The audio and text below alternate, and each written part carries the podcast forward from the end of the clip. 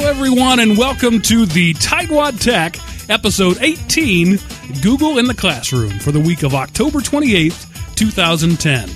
This week we have uh, something we've never done before. Uh, we have our guest host with us from the beginning of the show.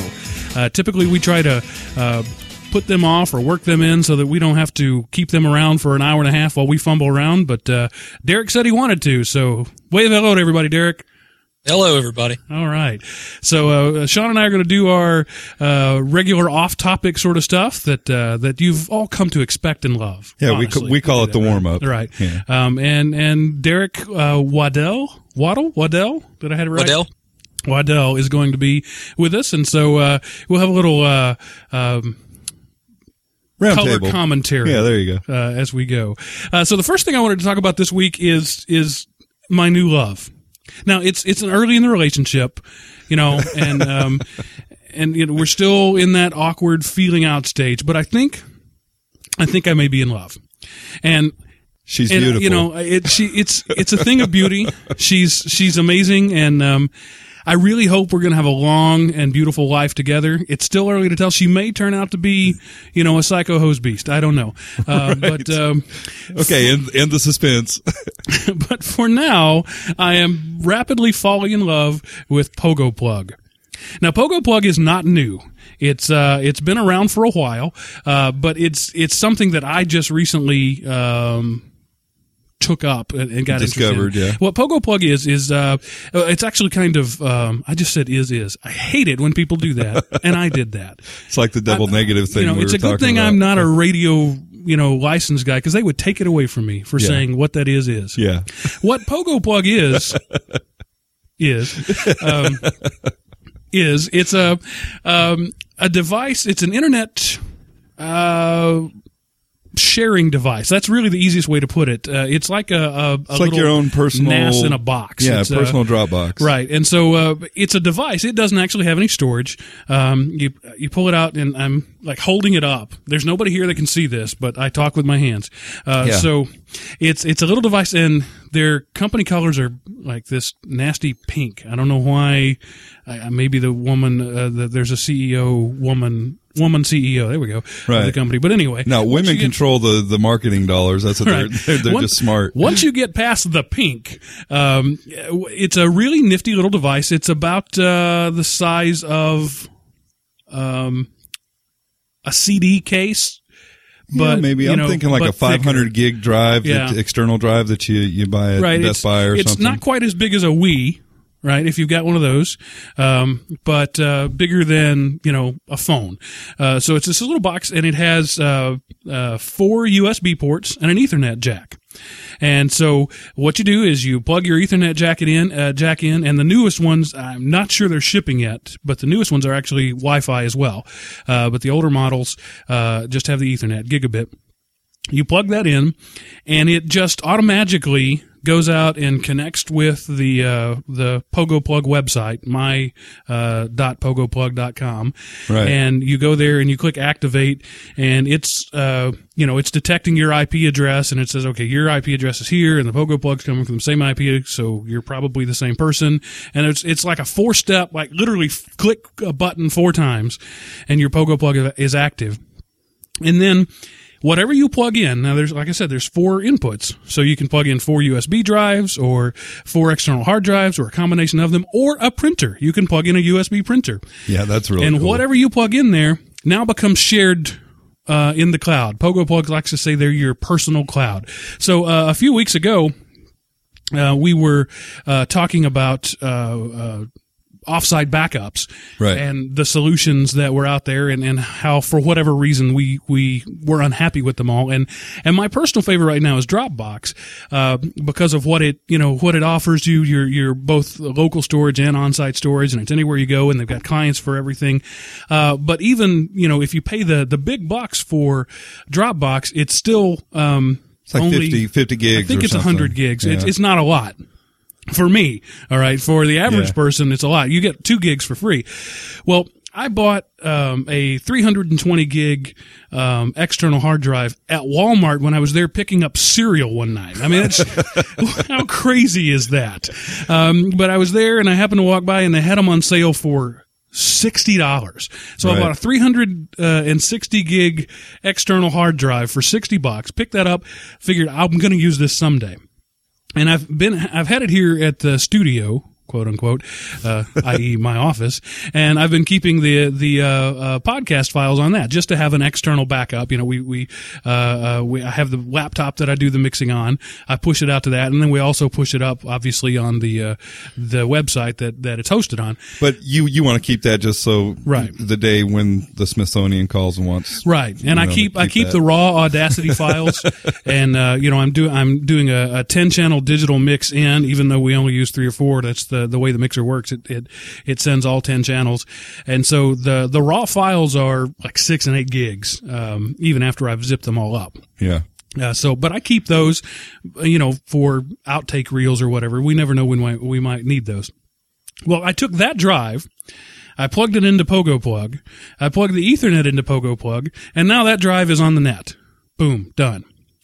Um, and they have a client. They have a client for Linux, for Mac, for uh, uh, Windows, uh, Windows, for Android, for Blackberry, for iPod, for iPad, uh, and even the WebOS, the Palm uh, operating system. Any platform, they're going to have some uh, kind of, of um, way to retrieve, interact with it. Uh, client. That's the word I was yeah, looking for. Yeah. Client for it. um, and so it's just awesomeness on a stick there, and it's just, just this little device. And so.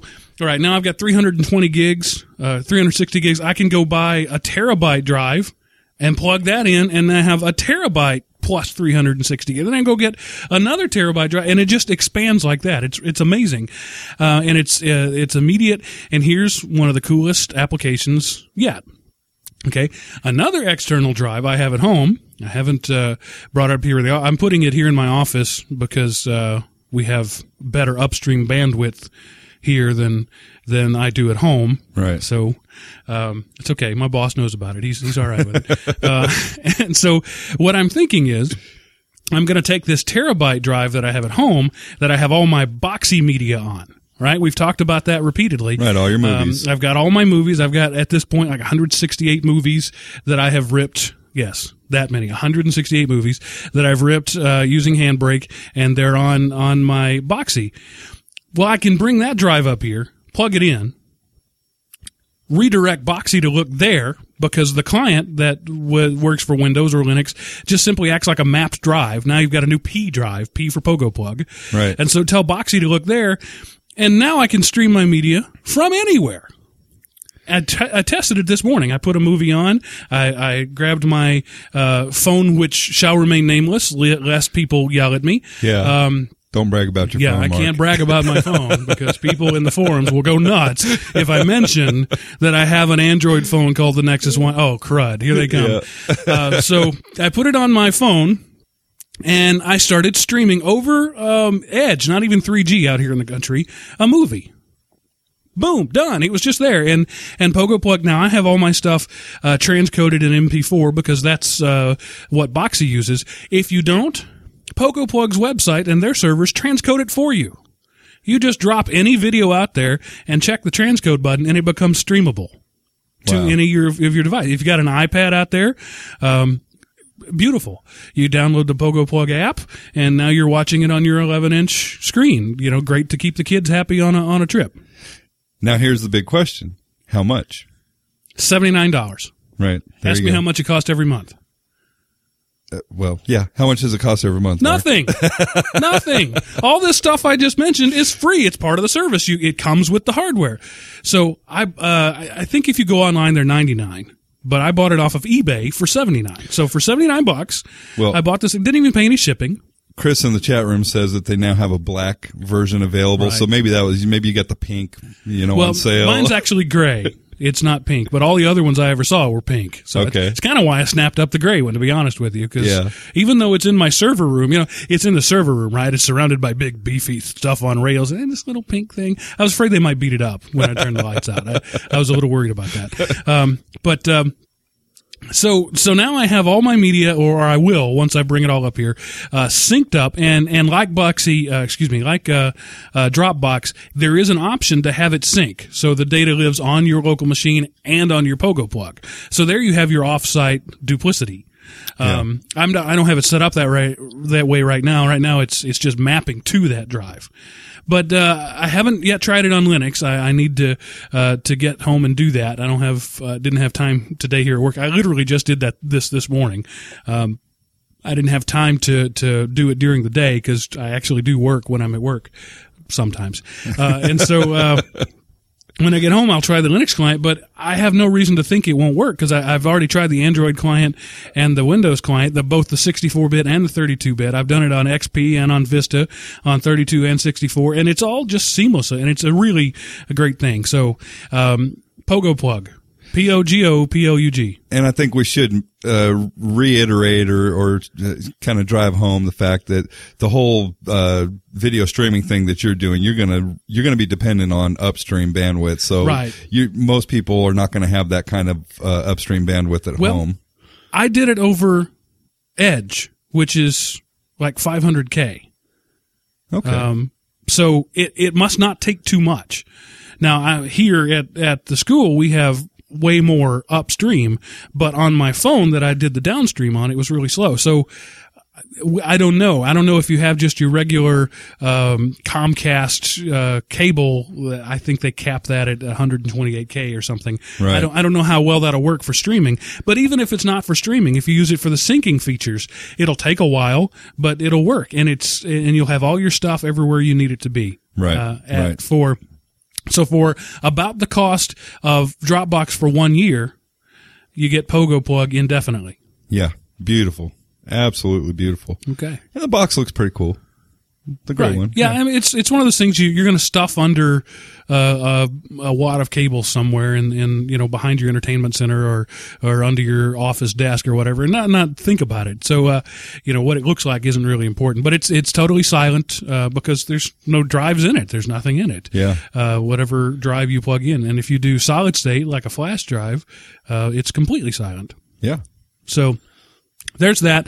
Uh, once again, not in any way endorsed or affiliated with Pogoplug, but if you'd like to send me some money for this glowing endorsement I just did, I'm okay with that. Right. At least give you a free unit or something. uh, Chris in the chat room says he's wondering about heat. Um, all I can say is it doesn't seem to get hot. You know, it doesn't, you, you, you can't feel heat when you touch it. So, uh, you know, I don't know if it's going to raise the internal temperature of your entertainment center up or not, but just the really unscientific, I touched it and it didn't feel hot. Yeah, and and you kind of prefaced uh, that whole section with the fact that uh, it, it's love for now, but yeah, it's kind of... Uh, it'll be interesting to see over time right. how that performs and how it fits into your life. We so. we may be headed for a, an ugly custody battle at some point. Right. Uh, but I, I did some checking on the uh, um, security aspect of it. They use uh, one twenty-eight bit A E S uh, encryption end-to-end. Now, you do have to connect with the Pogoplug server. Okay, so even if it's on your LAN, the initial connection, just like the way Skype or, or a lot of these other services do it, the initial connection goes through their servers, it handles all of that, and then says, oh, you two are on the same LAN, here, handle that. So uh, if it can determine you're on the same LAN, it will. In in in my case here with our corporate uh, grade firewall, it couldn't. So all of all of my interactions were going out to the server and back because it, it couldn't figure out, uh, and that's what we want here with our firewall. We we, we have things kind of stealth uh, stealthy. But with your regular home router or your you know IPCop or Dan's Guardian, whatever you might have running out there, I don't think you're going to have any issues. I think it's just going to work. Awesome. So, all right. So what's next? Uh, the next thing I wanted to mention, uh, last week, um, when we were talking to Amanda, um, wait, that hasn't gone out yet. Oh, but neither is this. You see, the schedule thing, it gets me. Right? Oh, yeah. yeah. We're recording this before that goes out, but it'll be posted after, so yeah, I can say what that. You, yeah, what you said was So right. last week, when we were talking with, with Amanda Wilson, uh, we mentioned her blog a little bit, and uh, and we talked about blogs as a repository of, of in- information, just a place to put stuff. Uh, today we had an interesting, uh, question come to us. One of our, uh, office workers in the admin called, called us and said, I'm working on a, an Excel spreadsheet, uh, and I have hidden column A. How do I get it back? And so, you know, Sean and I both said, well, that's easy. You highlight, uh, you know, the columns on the left and the right of it and click on, oh, wait a minute, it's column A. there is no column on the left of it. Right. How do you do that? So we started. Uh, well, and even when you know, I knew supposedly how to right. do it, it still didn't work. We did what any good geek would do. We went to Google and found some solutions, and everything we tried didn't work. And so I went, you know, what you most people never do. I actually went to page two of the Google search results. Right. Did you know there's a page two? Yeah. I think most people don't even know that. I went to page two. Check it out sometime. There's actually a little numbers thing down there. There's more than one page to Google research results. So I went to page two, and some person had said on their blog, I had this situation. I hid column A. I couldn't get it back. I followed these instructions, the same instructions we'd been doing, and it didn't work. And then I realized I had my panel, my panels frozen. Panes. Panes yeah. frozen. Yeah. I unfroze my panes, and then it worked. Now, this was just somebody who just posted it on their own blog for their own information so that they would have it later, and it benefited me. So yeah. that's I just wanted to throw that out there. Blogs are not just about uh, navel-gazing and, you know, and and telling everybody how great you are. Blogs can be a repository of information for you that the rest of the world benefits from. Right. So there's just a quick one. Well, and then I, uh, going into today's show topic, I took that and threw it real quickly into a, a Google Doc so that we had it uh, internally searchable That's for right. the future. Yes. So. And uh, did you link back to the blog post? That would have been the smart thing to do. Yeah, that would have been good, but I, I just put, I, right, I you, just you put know, it was two sentences. So on we what, hoarded yeah. it. See, yeah. now nobody else can get that, right? But only, but that good person, they were good enough to pu- publish, publicize it. We're, we're sharing it with the world it. now. Publi- pub- I'm, I'm sorry, I'm having a hard time speaking today. It's kind of a valuable asset it's, you uh, should have when you're broadcasting. I'm sitting behind a microphone. Speaking might be one of those things I should be able to do, but I'm having issues today. Um, okay, so enough about that. That's our our, our rant. I, I just wanted to, you know, I, I love you, Pogoplug. Um, I, hope, um, I hope you're having a good day, honey. Uh, and then well, I wanted to relay that that you know when when we pontificate about things and then it turns out we're right, you know, I'm going to let you know because it's makes me look good. Right? Yeah, sure, and, sure. Right. I want to know uh, what the kids are going to look like. That's really what I'm wondering. Between me, they will not be attractive, I can assure you. Uh, okay, so today uh, today's show is about uh, Google Apps in the classroom. Uh, we've done uh, three so far of our four. Uh, no, we've done two. This is our third of our four-part series of Google Apps. Uh, we talked about how to to uh, uh, what it is and why you should care. We talked about how to in- integrate it into your existing uh, infrastructure. And today we're going to talk about actual implementation in the classroom. And Sean and I have pushed this back a couple of times because we were very adamant that we wanted to find somebody who was knowledgeable about this, um, because we're not. I mean, we we trained our teachers, we trained our staff, but it was, you know, we did a two-hour training one day during the summer, and, and we're not actually boots on the ground using it and, and living with it every day. Well, and we even uh, did more intensive training with a very select group of teachers with the idea that those teachers should be going out and, and teaching the other teachers, so because uh, we're really not, you know. We don't we don't get that cred. Right. You know.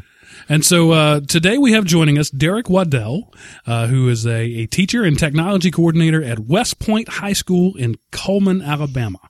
And uh, uh, Derek spent seven years in, in the classroom as a teacher.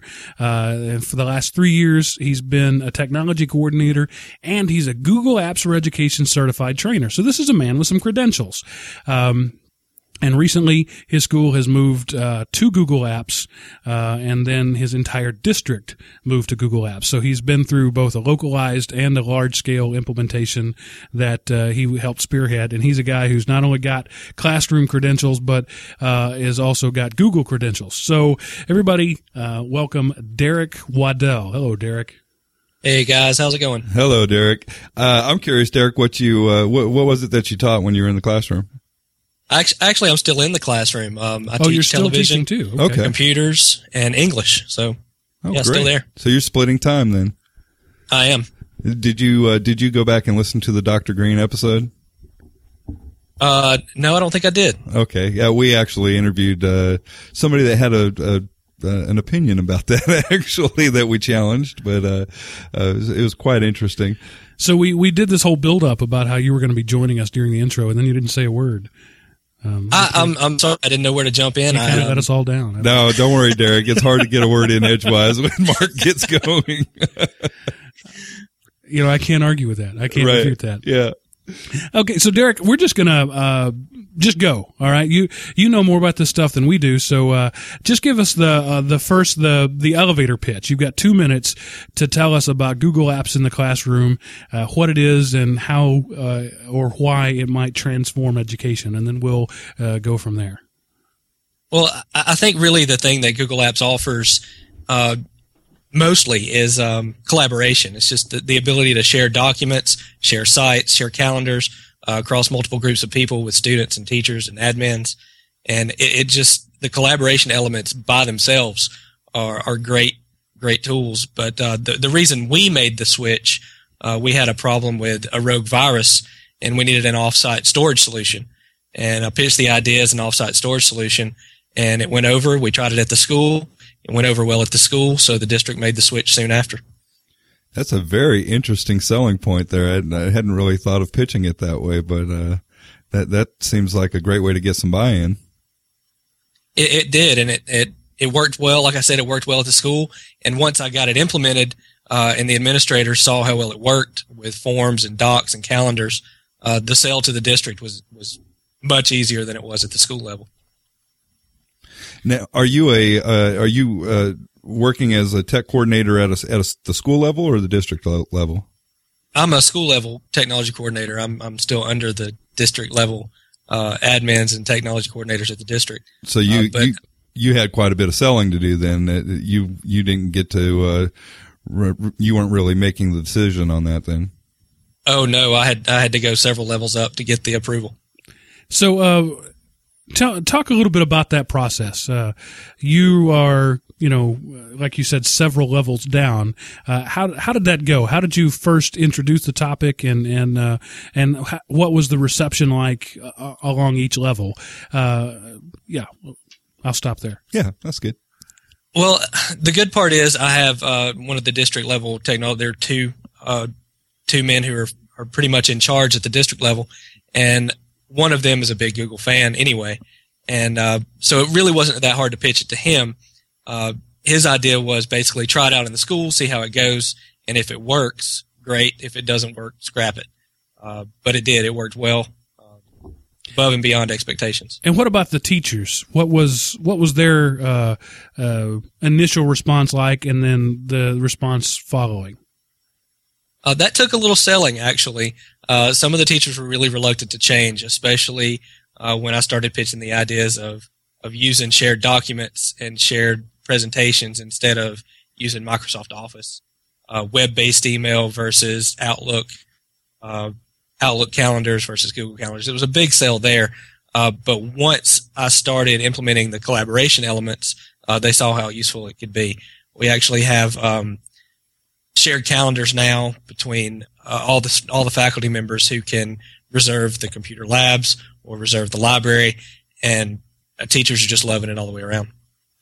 Did you? Uh, was it kind of uh, all hands on deck? Did you implement everything all at once, or did you give them just the docs first and then the email, or how did that go? Uh, I piloted it with my computer classes first. Uh, I had forty something users uh, in my computer classes. Piloted it with those. Uh, tested it for a few months. It, wor- it went well with those. And then uh, rolled it out to the entire high school. So your your which, test case was was actually students then first rather than teachers. Is that right? right? Definitely students first. Yep. Awesome. So you tested it out at the classroom level and then moved up from there. That, yeah, that, because I great. thought if it if it didn't work in the classroom, then then administration wasn't going to go for it. Uh, it had to work with the students first. Uh, and once it worked with the students, then we just went up there. So was there a killer trick or tip that uh, sold your staff on it more than more than anything else? Uh, forms, actually. Uh, we started using – I set up a form for announcements, uh, set up a Google site for our, our school website, and embedded the spreadsheet from the Google form onto the website so that anytime a teacher uh, posted an announcement with the form, automatically posted to the website. The, the spreadsheet was shared with the administration, so anytime a teacher needed to make an announcement, it automatically pulled to their, their spreadsheet instead of having a stack of sticky notes on their desk, and uh, the administration fell in love with it after that. Okay. And we've talked a little bit about what Forms is. The uh, the easiest way to put it is it's a it's a quick survey. It's a quick way to get information. You put a a form online, which uh, and we've all filled out some sort of web form uh, in at some point. You know, there's there's a little box that you type in, and then a button at the bottom that you click submit. And what makes Google Forms different than others is its simplicity. You you fill that out, and, and then you can give it different options as to who can uh, sign up and who can't. Is it public? Is it private? What information gets provided behind the scenes? For example, if uh, we have a form here that we use for our cafeteria ladies, uh, the teachers every day fill out a form that says how many kids are going to be eating lunch and how many kids brought their sack lunch. Um, and it's it's a one-question form that actually gets sent to them in an email. They don't even have to go to a web page. It's a one-question form, how many kids, and, and they click it. But Google on the back end takes the teacher's name and the time that they put it in there and, and puts all that information in a Google spreadsheet. And so without them having to log in or do anything because they're already logged into Google Apps uh, anyway, uh, Google records their name, records the time they, that they did it. And so the cafeteria people can look at it and say, all right, we're going to have, uh, one hundred fifty uh, fifth graders, and it's going to be from these classes, and we know that because these people said that. And it's a it's a really handy way to get a lot of information for very minimal upfront effort. Right, yes. And uh, Derek, I'm kind of curious. Uh, I, I know there's a lot of uses for this in the classroom, but uh, uh, how are you guys uh, utilizing it in the classroom? Uh, mostly in the classroom, we use it for tests and quizzes. Um, our I think our administration probably uses Forms more than our teachers do. Uh, I use it quite a bit, but some of our other teachers have been less forthcoming as far as that goes because they don't want to grade on screen. They want to actually have a printed copy, and then they have to print that out, and they just don't want to do that. Um, but, you know, t- test quizzes. Um, we actually had a, a senior parent night a few weeks ago at our high school, and they set up a couple laptops inside the door, and instead of having the parents sign in on a piece of paper, they filled out the form, and it automatically posted to a spreadsheet for the council. Great. That's very impressive. Yeah. Um, so, so once Forms hooked them, uh, what what was the next step? Uh, trying to get everybody into the idea of being able to use a, a web-based email client at school. Uh, that was my biggest battle, was, was trying to fight the, we want to use Outlook uh, because that's what we've used for forty years, people. Right. Um, we didn't but, have, at our school, we didn't face that because several years prior, I already made that switch. Uh, we were using a different, uh, web-based mail client. And the way I handled that was you can still use Outlook or Thunderbird or, uh, what is that terrible one they like? IncrediMail. Oh, IncrediMail. You can still use whatever you want, but the only thing I support is the one on the website. So any problems you have, I'm going to say, hey, use the one on the website. It works. um, and, you know, and so that's the way we handled it. Uh, I find it interesting that it, that email was your biggest, um, uh, hang up because in our, in our implementation, email was the hook. That's what got them because it was such a superior web client to what they had been using. Oh, and, and once they got used to the idea of, of opening up their web browser instead of opening up Outlook, uh, and they saw the benefits of it, it's gone over really well, especially with chat. Uh, the, the integration of chat in with the Gmail and Google Apps is just incredible, and our teachers love it. Is that the first time that you had uh, that they had chat available to them?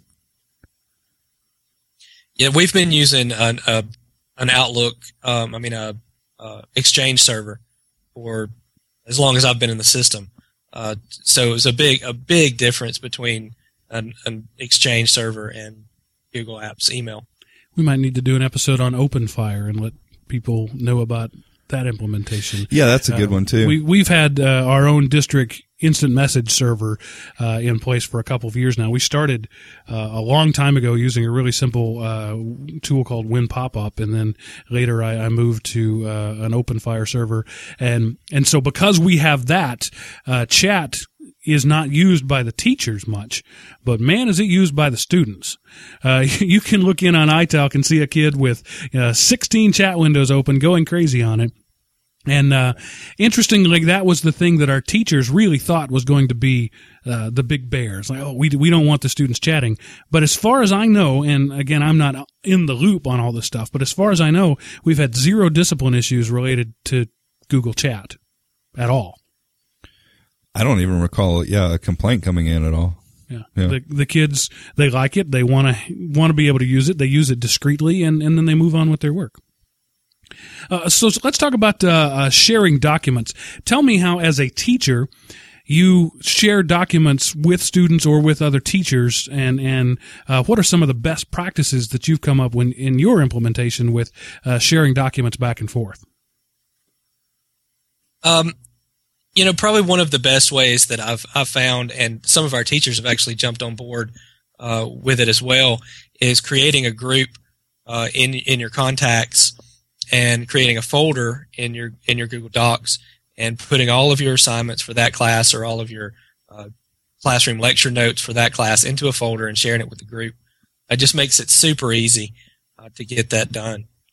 Uh, now, I'm curious with regards to folders, uh, uh, because uh, it seems like we have a lot of teachers that want to do the same thing, but they struggle a little bit with setting up sharing in folders. Ha- have you experienced uh, kind of similar problems there with your teachers having trouble with setting up folders properly? Uh, not for the most part, and I, I don't know why, because you know when when we first implemented, I expected a problem there, but we really haven't had one. Okay. I think maybe it's a, a mindset issue. We we have one teacher in particular um, who has given up on Google Apps and gone back to Microsoft Office and and network storage simply because they she couldn't get the, the folders the way she wanted them, and and that's. There are some paradigm shifts that you have to go through when you when you start moving to uh, to Google. One of my big issues um, was uh, I've always been a Thunderbird user for uh, since it was called uh, Netscape Communicator. Uh, I've I've used uh, that's been my mail client, and when I moved to Gmail. Um, It just does things differently, particularly the threaded conversations. Um, I hated threaded conversations, hated everything about it. A couple of weeks ago, they gave the option, Google added that in there to turn off threaded conversations. I went in there, I turned them off, and then turned them back on. I, right I, now, I you're used, used to it. To it yeah. I liked it. I wanted it. Uh, and so I think, and that's what we've told our people, there are some things that you just have to swallow the Google pill. And once you start doing it their way, you suddenly realize it's better than what you thought was better before. Right, right. Now, Derek, yeah, I, I imagine you probably spend or spent a decent amount of time probably uh, working with these teachers at your campus, kind of uh, easing that along. Yes, I did, I did uh, several training workshops and sessions uh, trying to get everybody up to speed. And last year during the switchover uh, from the Exchange server to Google Apps at the district level, uh, there were quite a few headaches uh, rolled into that, but it went smoother than I expected, actually. Okay, so let's talk about that. If uh, if you're a, a tech guy, if I'm a tech guy at another school and I'm considering rolling out Google Apps and I've got my administration on board, uh, what are some of the things I need to be sure to hit in training to make sure that my teachers are going to be able to grasp it and use it effectively? Oh, I think most most of appropriately is the, the sharing elements and the collaboration elements and the real-time uh, elements of it, because a lot of our teachers weren't used to that real-time uh, action. You know, it's it's create a document, put it on a flash drive, send it to somebody, let them open it up and add something to it. Um, but training them in that element of it uh, and getting them used to it and getting them used to seeing the students do that, uh, I think is probably the most effective thing to hit first. Okay. Uh, one of the interesting things that, uh, that we ran into, and I'm, I'm interested to see what your, uh, input was, uh, once they learned that, for example, when you share a folder, everybody you share that folder with has access to it. You can't, uh, you can't create like a homework drop, which is what, what teachers always seem to want. I want the kids to put something in there and then not be able to touch it again. Um, You don't get that with Google. If you give uh, the folder, if you give a group edit permissions, everybody can edit every document in that folder. Um, what we pointed out to them was the Google's excellent revision history, uh, where you can see every change that was made, everybody that did it, uh, what time they did it, and you can roll back and undo it. Um, did did that question come up for you? And if so, did you answer it differently? It did. Um, most of our teachers are, are sharing to view instead of sharing to edit, uh, for the most part when they're having assignments turned in. Um, but, you know, like, like I said earlier, the science teacher who has the folder that she shares with the entire class, those are shared to view and not to edit. Uh, so, so that quelled some of the, a student some put of the a issues document, that we had there. Can a student put a document in there if they only have view access? I'm talking about student-created no, documents. Usu- Okay. Usually when they, when they do it that way, uh, the, the student just shares. They don't, they don't do a drop folder in that form. They just share it with the teacher, and then the teacher organizes it. Well, then you have the issue um, of the cluttered but, inbox. Oh my gosh. I have fifty kids from five classes all dumping stuff on me. How do I organize it?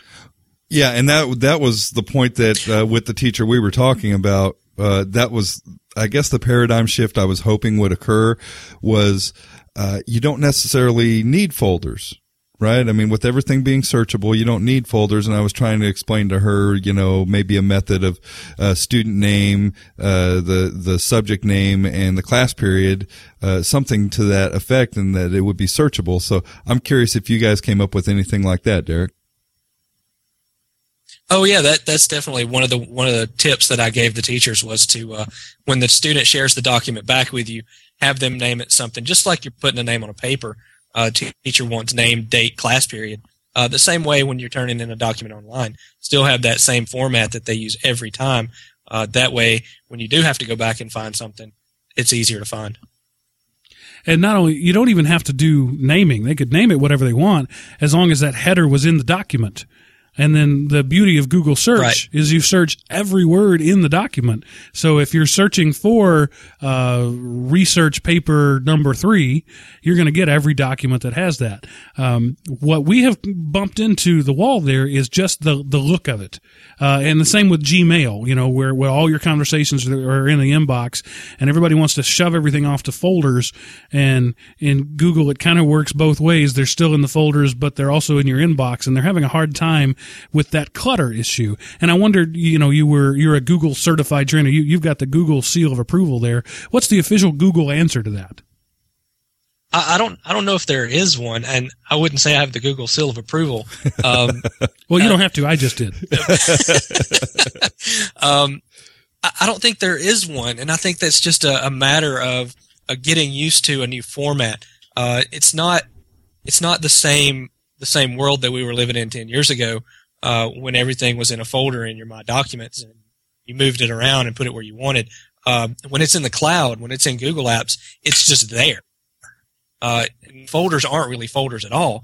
They're just labels attached to a file that you can then easily find. Um, it's just a, a matter of getting them to realize that it doesn't work the same way. And it, it's, it's a challenge, but I think once they realize the benefits of it, Uh, they come around. Now, from the administrative point of view, uh, do the teachers have a choice? Can they use Google or not use Google in your district? Uh, our mail all goes through Google Apps. Uh, they don't have a choice when it comes to mail.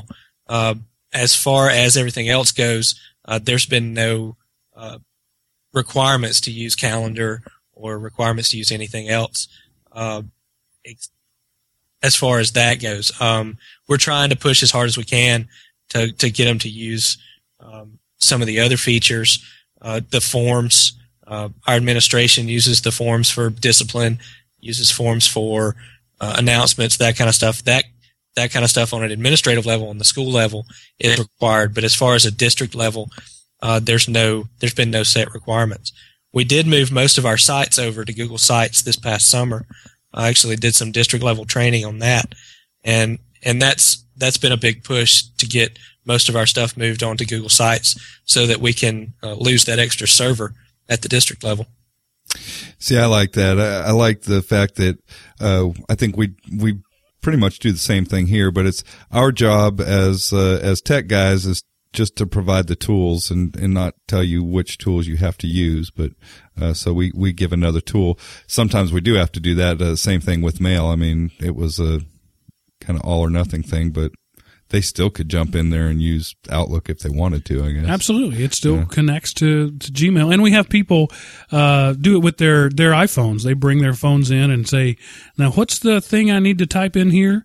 Uh, and so we do have, quote, unquote, unsupported clients in that regard, but they're all still going through, you know, Gmail to get to it. Uh, so uh, with your implementation of Google Sites, is that uh, every teacher has their own classroom one, or campuses are doing it? How are you using Google Sites at your school? Or maybe the better question is, how would you like to be using it? Um, well, our district site moved over. Uh, our, our high school site moved over first. They liked it, so the district site moved over. Um, the training sessions I did this summer were for both Um, technology coordinators at the individual schools. So most of our our high schools and middle schools and elementary schools have moved over their sites to Google Sites now, and there's a big push for teachers to start using it as well. Uh, what size is your district roughly? Uh, there are seven or eight high schools. Okay. Um, we're not a big district. We're a, a rural area. Um So, so we're talking as what, far as that ten thousand students? Not you know, I'm really not sure, um, but my guess is smaller. Okay.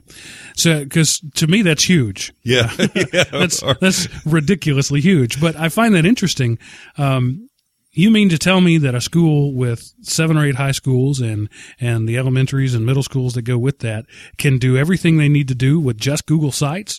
You don't need a multi-thousand dollar content management system hosted on some server uh, to do that? Yeah, and that's what's great about it. It's that that was one of the big uh, the big questions was when we when we started to to push the move to Google Apps was how much is this going to cost? And uh, the answer was a lot less than you're paying now. Uh, because it's all free. Yeah, absolutely. Now, uh, uh, here we experienced somewhat of a spark when they figured out Google Sites. Uh, it seemed to spread like wildfire. Uh, was, was that something, uh, similar thing happened to you there? Um, uh, is, uh, is it just, uh, kind of campus level using it? Or are there a lot of teachers using it, students using it? Uh, there are uh, actually, uh, there was a project, uh, at the end of last year. That uh, it was a research project, and instead of doing a research paper, the students did a research website using their Google Sites. What a uh, great which idea! Which I thought was was very inventive. Awesome. And so you have uh, you've rolled out Google Apps to the students. How about the mail? Do the students have mail? Students have everything everything that the teachers have, uh, except for uh, I think I've turned off chat. Uh, But everything else is on. But that was that was an administration level decision that I didn't really have much control over. That's the one everybody turns off. They always yeah. turn off yeah. chat. Okay, so which is uh, unfortunate, but wow, yeah, we can't have kids talking to each other. We can't communication. That's a bad thing. We can't have that. Um, so, uh, did you do this in a phase roll in, or did they just get here the first day of school and have all these new toys? Uh, no, it's just. Uh, When we rolled it out, re-rolled it out. Um, everything rolled out at once. Um, I set up uh, the Postini, which is a great, great feature for education, the free Postini filtering. Uh, I set up Postini so that uh, our administration felt a little more comfortable about it. And um, it just rolled it all out right at once. And you know, the students go in, log in, and have access to everything right there off, off, the, off the bat day one. Oh, I think we lost you for a second there. Last thing you said was everything right off the bat. No, that's uh, that's about where oh, I stopped. That was it. Okay. It just sounded like it stopped very suddenly. Um, I think I, I'm out of questions. Uh, well, I'm a, I'm a little bit curious, uh, and something we hadn't really covered a whole lot, but uh, is listed here in the notes is uh, about uh, class calendars and homework and things like that. Uh, I haven't seen as much of that around here. I'm curious to hear about uh, how your teachers are utilizing that. Oh, calendars are great. Um, that's one of one of the biggest hits that that's been at the school level uh, with our teachers. I was really surprised that that was the one that everybody seemed to cling to. Um, but we're using shared sites or shared calendars for, uh, for everything from signing up for the computer lab, um, checking out uh, books from the library, um, as far as, you know, classroom sets to go, that kind of stuff. Um, but the teachers love it because they don't have to truck to the office and, and find the calendar and look to see who has it and sign up for the, for the computer lab. And they go back to their classroom and put it in. It's all right there. They just pull it up. They're in their email. They click on their calendar. They pull it up and they see nobody has the uh, computer lab on Friday. I'm going to sign up now. And it's just, it's been a really big hit uh, as far as that goes. Yeah, and but then, what if a teacher decides they want the computer lab and somebody already has it and they simply delete that person's name and put their own name? That was actually a question that a principal asked me. Uh, how do we handle that uh, technologically if a teacher would do that? And my response was, we fire that teacher because that's ridiculously unprofessional behavior. But uh, had, did anybody ever ask you that question? Uh, nobody has, and we haven't had it come up yet. And I keep hoping that it won't. Um, I keep a check on the calendar for the computer lab uh, on day, every day, every other day. Uh, so usually I know a week or so ahead of time who has the computer lab scheduled. So if that ever happens, I would be aware of it. Uh, but hopefully that won't come up anytime soon. That's a good question. I hadn't thought about that, but there's there's not a revision history on that. No, there's there? no kind of revision tracking or anything like that on the calendar. Yeah, I hadn't thought of that. Yeah. Um, I'm curious too. Uh, you know, we talked about teachers using it, but do you have uh, do you have uh, teachers using it uh, with students? Uh, oh yeah, scheduling homework, uh, or I don't know. Uh, I don't know what kind of access to computers your students have, but we have a few teachers using it right now. Um, I'm using it. Uh, if you go to my my classroom website that my students go to, um, I actually have I have three different classes during the day, so I have a separate calendar for each class, and they all show up a separate color on the website. So they look on the website, they say, oh, yellow, that's my class. So I know what's going on this week. Um, I keep trying to push that. Uh, that's, that's been a kind of a reluctant area for some of our teachers because they have to do lesson plans anyway. And it's, they say, they see that as having to do lesson plans twice. Um, but it's the communication factor of it. Uh, a student at home being able to see, oh, I missed this when I was out on Thursday, or a parent being able to see they're doing this this week. Um, that's where I'm trying to push it. And the the fact that you can just embed it into your website, your Google site that easily, uh, just makes it that much more appealing.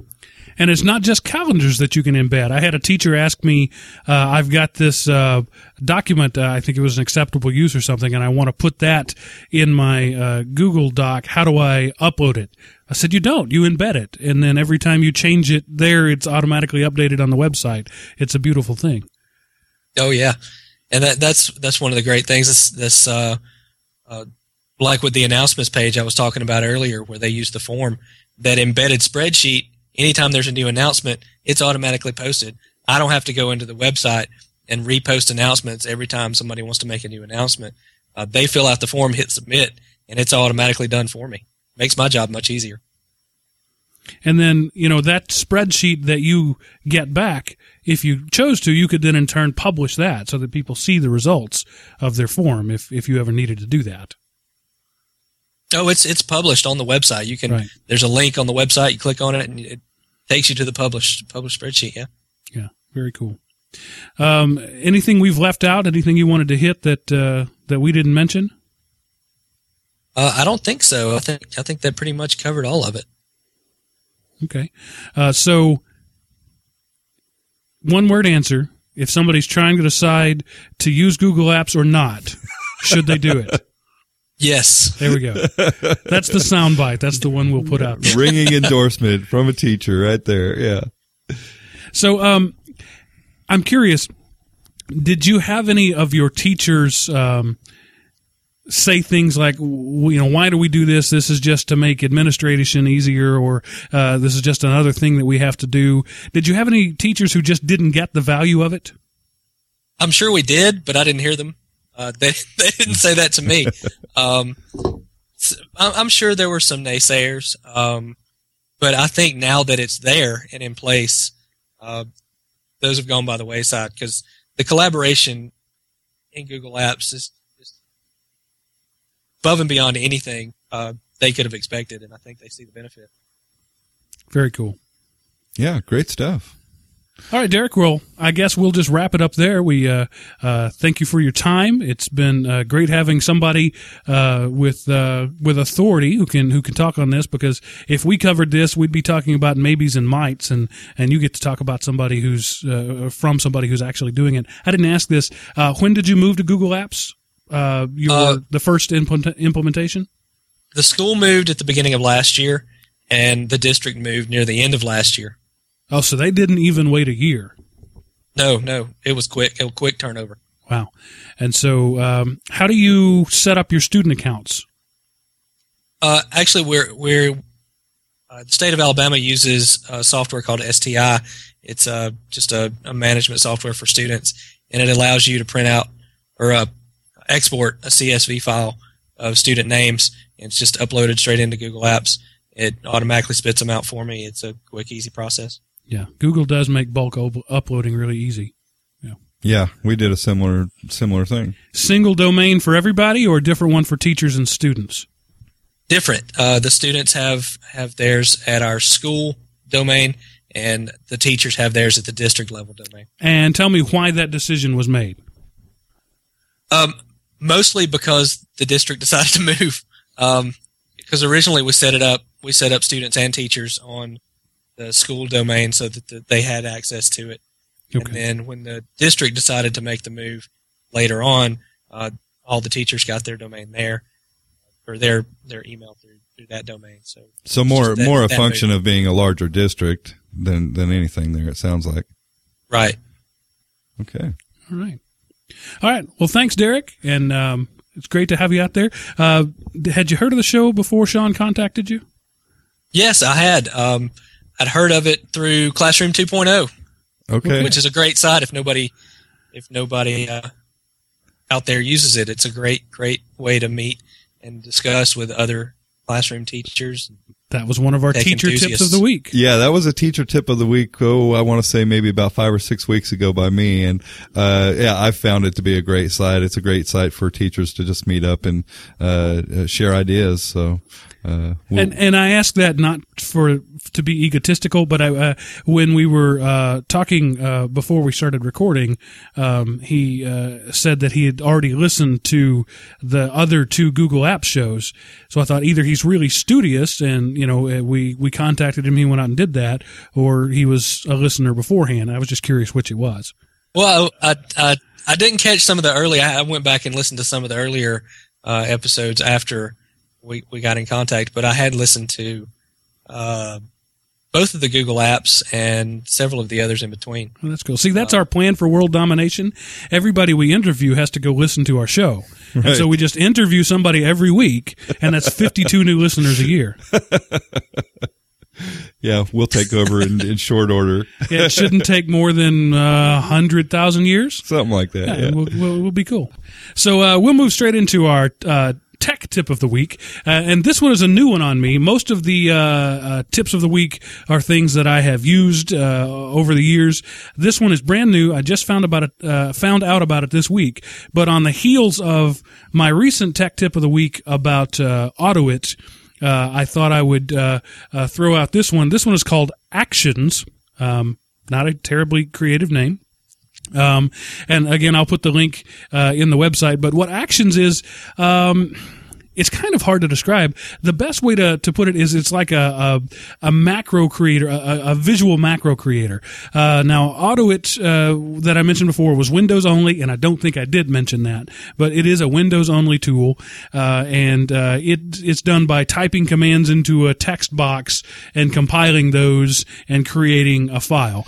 Um, yeah, you have to be like a programmer or comfortable working in a command right, line or something like that. At least willing to, to build really... a batch script, that sort of thing. Yeah. Uh, Uh, Actions uh, is very visual. It's much more graphical. It has a set of things that it already knows how to do, like, for example, uh, open this document, uh, create this uh, file here. And so you simply visually, I'm again, I'm using my hands, even though there nobody you can go, see yeah. it. You drag a document, uh, an action that it knows how to do into your workflow. Then once your workflow is created, you export that into a file that you can run. Uh, and it's extensible, from what I understand, uh, that you can create your own actions. So it, it has its library of actions that it knows how to do, um, but you can also teach it new things. And I'm not sure what the mechanism for that is, but you can teach it new tools. And so then all these things that you could do, like, you know, left click, right click, open window, minimize window, these are all different actions that you draw, uh, drag into a workflow and compile that. It works on Windows and on Macs. Um, Uh, I think, if I'm not mistaken, it is the recent uh, Intel Macs and not the old uh, P P C Macs. Uh, but so for those of you out there who uh, thought I shorted you, um, who am I kidding? There's no uh, Mac people listening to this show anymore. Sean ran them off weeks yeah. ago. Yeah. Uh, But they, there you go. They left so, cursing. So anybody out there who uh, has an Apple and, and wants to do that sort of thing, or is more v- visual and less text oriented, check out Actions. Uh, and again, I'll put the link uh, on the uh, on the website. Uh, it it sounds uh, very impressive. In fact, it all as I uh, you you build it right from their website. Even there's there's not even something that you have to download. It's all Java based. Well, yeah. There's there's two ways. I was looking at it because I saw this this tip and it seemed really interesting, so I went out there and looked at it too. And uh, Uh, yeah, Java-based, uh, runs just an applet direct from the site, or you can install it, so it's, you can do it either way. Um, and, uh, look like, you know, it's brand new, but it was kind of neat, and I think maybe you have to have some Java development experience to, to do the new actions, but they are building like a repository. So if you build an action that it works great for you, you can upload it to their repository and then it's available to other people. So, uh, you know, we like those kind of community features and things like this, so. Yeah. Sounds like a, uh, a great tool. So uh, check out Actions. All right. And I'll uh, move in with the teacher tip of the week. And uh teacher tip of the week, I guess, is kind of similar to, I think, the, the tip I gave last week, but uh Molecular Workbench. And I'm just going to call it Molecular Workbench because the uh, the link is uh, is not exactly an easy one, but uh, we'll have it out there on, on the show notes. Hey, Sean, where can they go to find that link? Uh, the tightwad tech dot com. Oh, okay. Thank yeah. you. Uh, so check the show notes for the link. Uh, but uh the me- Molecular Workbench is just a really cool site. It's kind of one of those Web two point oh sites. And, uh, again, uh, it's kind of funny. Your tip was Java based and so is mine. So, uh, it's a site that, uh, you can run Java applets and it lets you design, uh, kind of visual interactive simulations, uh, that are, uh, uh you know, can be, uh, about, uh, at the molecular level, cellular level, uh, things involving Newton's laws and things of that nature. So science teachers, uh, uh, anybody that's maybe uh, along the lines of engineering and things like that. So probably more towards the high school student. But, uh, there's a bunch of them on this site that people have already built. So if you're not wanting to recreate the wheel, you can go and they've got these, these interactive exercises that you can just bring up and have your, your students interact with. Um, and, uh, some really cool stuff there, but you can also take those ones that have been built and uh you can download them, and there's actually a, a, a downloadable G U I that goes along with that, and you can uh you know you can work with these things and change them. Uh so if you see something there that you like, you don't have to recreate the wheel. You can kind of just uh tweak it a little bit to your own needs. So uh very cool site. And just a random piece of information, there's a Russian version. So if you're listening to this show but Russian is your native language, you're in good shape. Right. And I should mention it's free. It's open source. Um, Not only free, but publicly funded. This is uh, created with funding from the National Science Foundation. So this is your tax dollars at work, you Americans. Right. So, yeah. And I guess that should also speak to the fact that it's it's not fleeting or uh, kind of thrown together. This this thing is very solid. It's a really neat site. So uh, I imagine if you're a teacher of the sciences, uh, you really need to go take a look at this. If you know one, uh, uh, pass this along because it's it's worth it. Uh, taking a look. So, uh, Molecular Workbench. All right.